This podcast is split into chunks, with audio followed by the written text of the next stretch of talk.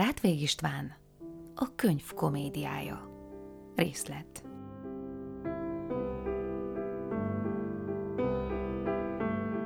Ádám könyvei Most már átérhetek Ádám műveire és könyvtárára. Aki könyvet ír, annak tudós embernek kell lennie. Hosszú vita kerekedett Ádám tudományos képzettsége körül, míg végre kialakult az a vélemény, hogy Ádám mindent tudott. Vagyis ő volt az első polihisztor. Mint akkoriban mondották, grammatikus, filozófus, asztrológus, medikus, matematikus, teológus, juriskonzultus. A széleskörű vitával Bél is foglalkozik. Megemlít egy tudóst, ennek az a szerény aggája volt, hogy az ősatya a politikához talán mégsem értett. Lehurrogták akár csak a Salamon pártiakat, megállapítván, hogy Salamon bölcsessége meg sem közelítette Ádámét. Innen már csak egy lépés kellett annak kifürkészéséhez, hogy Ádám az ő szertelen tudományát miképpen adta tovább ivadékainak. Kétségtelen mondották az irgalmat nem ismerő szövegmagyarázók, hogy a bűnbeesés után már léteztek iskolák. És pedig maga Ádám tartott fenn egy házi iskolát, ebben gyermekeit a katekizmusra oktatta. Később szett szervezett meg egy szélesebb nyilvánosságú iskolát, ebben a kinyilatkoztatást ismertették, és az embereket jámborságra oktatták. Mindezeket nagy tekintélyű professzorok állapították meg, akik egyetemeken tanították Ádám tudományának egyes ágazatait. És minthogy ők maguk szabadidejükben könyvek szakadatlan írásával foglalkoztak, Ádámot sem képzelhették el másnak, mint aki könyvekben örökítette meg tudását, amikor arcának verítékével végzett munkája után megpihent. Viszont őróluk könyvírás közben omolhatott a veríték, mert elképesztően keserves agymunka kellett ahhoz, hogy puszta szövegmagyarázás útján az Ószövetség szűk szavú soraiból kiderítsék Ádám irodalmi munkásságát. Jókai egyik regényhőse azt hitte, hogy ha semmit megátalkodottan sokszorozzák saját magával, végül mégis valami lesz belőle. Végeredmény. Ádám összesen 12 könyvet írt. Sőt, megelégedéssel vehetik tudomásul a nők is, hogy Éva is írt kettőt. Ádám művei. Egy. Egy ABC-s könyv. Kettő. A kinyilatkoztatás könyve. Három. Értekezés a bölcsek kövéről és az arancsinálásról. Négy. A rendkönyve. Öt. Könyv a teremtett lények mibenlétéről. 6. Az Ádám család családfája. 7. A jövendő mondások könyve. 8. Tabulae ecclesiasticae. Ebben a teremtés történetét s az utána következett eseményeket írja le. 9. Még egy külön könyv a teremtésről. 10. Könyv Ádám vezekléséről. 11. Ádám végrendelete. 12. Ádám költői munkái. És pedig a 92. Zsoltár, valamint két további Zsoltár, amelyeket a tudós Nierenbergius talált meg az Eszkoriál könyvtárában. Sajnos a prózai művek tartalmának részletes ismertetésével a felfedezők adósok maradtak. Mindössze az Ádám vezekléséről szóló könyv említésénél jegyzik meg, erről a könyvről keveset tudunk.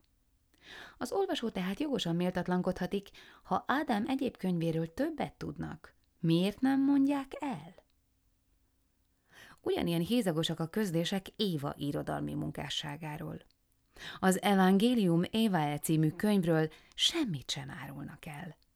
A másiknak címe Profécia Évae, és az eljövendő eseményekre vonatkozó jóslatokat tartalmazza. Egyebekben nagy vita tombolt körülötte, mert egyesek szerint ez a könyv azonos Ádámnak a jövendő mondásokról szóló könyvével. A vita nem dőlt el, így örök titok maradt, hogy kiírta azt a könyvet, amelyről nem tudjuk, hogy mi van benne. Az özönvíz előtti irodalom egyéb alkotásai közül megemlítendő még Ábel könyve a növények tulajdonságairól és gyógyító erejéről.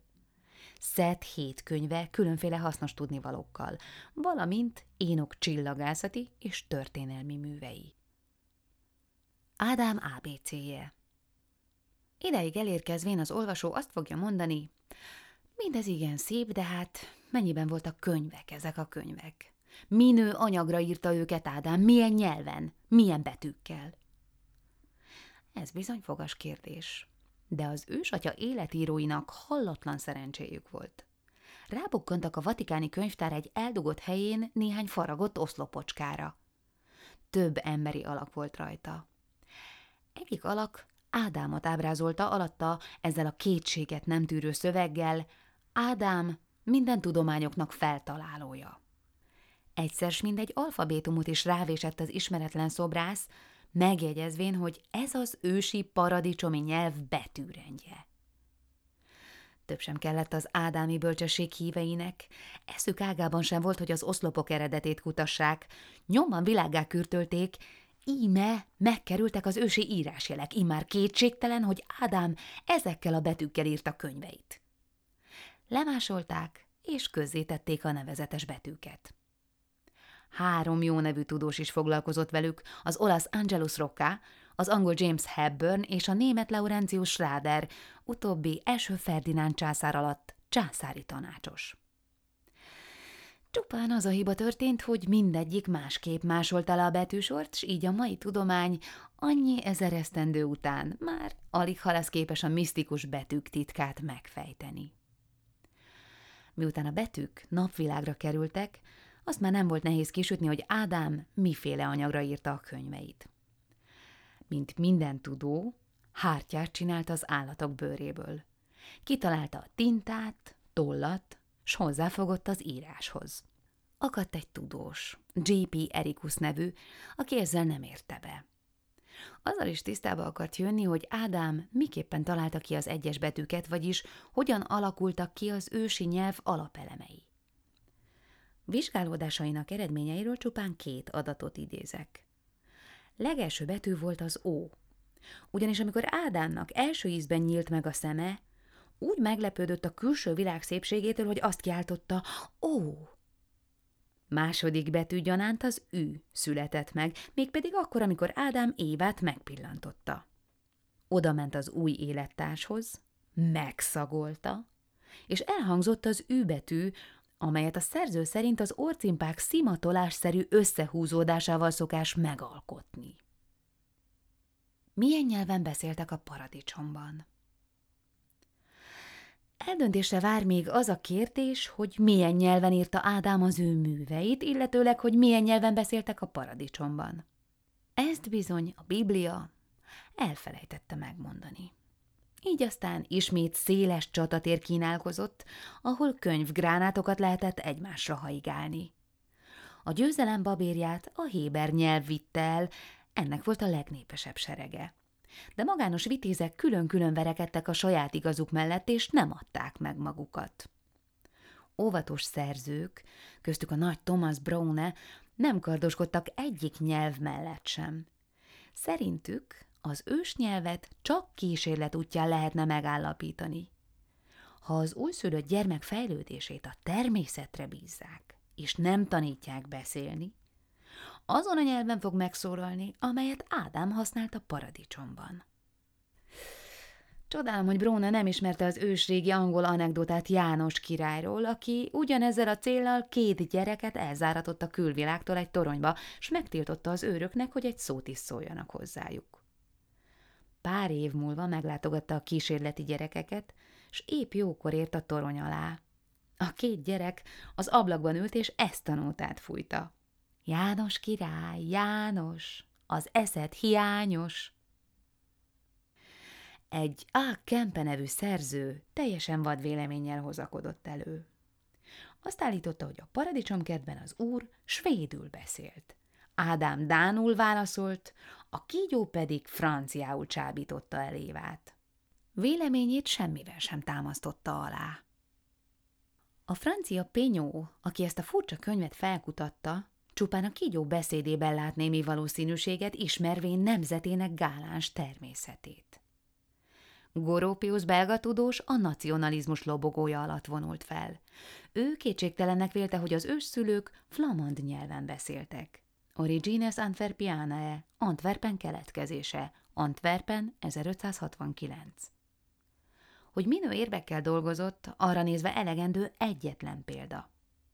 Többek között a zsák szó eredetét fejtegeti. Ez majdnem minden nyelvben azonos. Görögül zákkosz, latinul szakkusz, gótul szak, németül szak, angolul, dánul és flamandul szak, franciául zak, olaszul szakó, spanyolul szakó, héberül és törökül szák, stb. A magyar zsákot nem említi. Mennyire megörült volna, ha ismerte volna. No már most, a szó eredete egészen világos. Bábelben kitört a nyelvzavar, és a népek szana szétfutamodtak, mindenkinek az volt a gondja, hogy a zsákját ott ne felejtse. Ezek után semmi okunk sincs restelkedni a magyar Horváth István déli bábos nyelvészkedésén. Tudjuk, hogy ő a magyar nyelv nyomaira bukkant a paradicsomban pusztán a nevek hasonlósága alapján. Elgondolásait egy Gida József nevű amatőr nyelvész tovább fűzte, és a hasznos mulatságok 1837. évi 25. számában a tisztes folyóirat lapjai közé bepréselt egy hatalmasra hízott csodabogarat. A cikk címe Egyiptomban Moises idején magyarul beszéltek. Ez azért is valószínű, mert maga Mózes is magyar gyerek volt. Neve kezdetben így hangzott Mizesz, ami nem egyéb, mint a magyar vízes szó változata. Azt pedig minnyáján tudjuk, hogy vízes volt, mert vízben találtatott. Magyar isten volt Oziris is, ami rögtön kivilágosodik, ha a nevet tagoljuk, Ó, sír, isten. A hódító Szeszosztris fáraóban és hazánk fiára ismerhetünk, neve ugyanis azt jelenti sasostor, mert mindent magához ragadott, mint a sas. József Bezek kellett volna Putifárnénak, hiszen a nevéből kitűnik, hogy jó is volt, szép is volt. Joseph. Jó, szép. Maga Egyiptus is a mi nyelvünkből lopta a nevét, az ég ép szavakkal jellemezve örökké derült éghajlatát. Ez a cikk halálosan komoly szándékkal íródott. Kevésbé egy másik, amely ugyancsak a hasznos mulatságok 41. számában lőtt vissza Mózes megmagyarosítójára ezzel a címmel Ádám idejében magyarul beszéltek. A kis szatíra szerint Ádám egyre azt mondogatta magában, vajon ádenékem az úrtársat? És egyszerre csak hallja a szózatot, Ádám? Elszenderedése után fölébred, s megpillantja a gyönyörűséges Évát – elrikkantja magát. Éha, már a dicsám! Innen Éva és a paradicsom. Ádámtól ered Jeruzsálem valódi neve, a Hieroszolima is, mert mikor ette az almát, így fakad ki, Hieroszalma. Hogy a gonosz Káint tulajdonképpen kujonnak hívták, az nyilvánvaló. Nem lehet az iránt sem kétség, hogy Jeremiás neve akkor született meg, amikor Éva Áberre akadt, és elkezdte kiabálni. Gyere, mi az? Utoljára hagytam azt a nézetet, hogy a paradicsomban németül beszéltek. Egy D.G. Hasse nevű férfiú 1799-ben Königsbergben könyvet adott ki ezzel a címmel Sprüche das Bernsteinland das Paradies der Alten und Urland der Menschheit gewissen zu sein, aus biblischen, griechischen und latinischen Schriftstellern gemeinverstandlich erwiesen. Magát a könyvet nem bírtam felkutatni, és így fogalmam sincs, milyen alapon telepítette át a kétségtelenül tudós szerző Ádámékat Poroszországba. De hogy háztemester szózata nem hangzott el pusztában kiáltott szóként, hanem vízhangra lelt, arra nézve Leon Gozlán emlékezéseiben találtam egy adatot. A csípős tollú, rendkívül szellemes francia író összekerült egy német filológussal. Ez előadást tartott neki a német nyelv szépségeiről, és azzal a csattanóval végezte, hogy az első emberpár a paradicsomban németül beszélt. Elhiszem, bólintott rá Gozlán. Ki is kergették őket.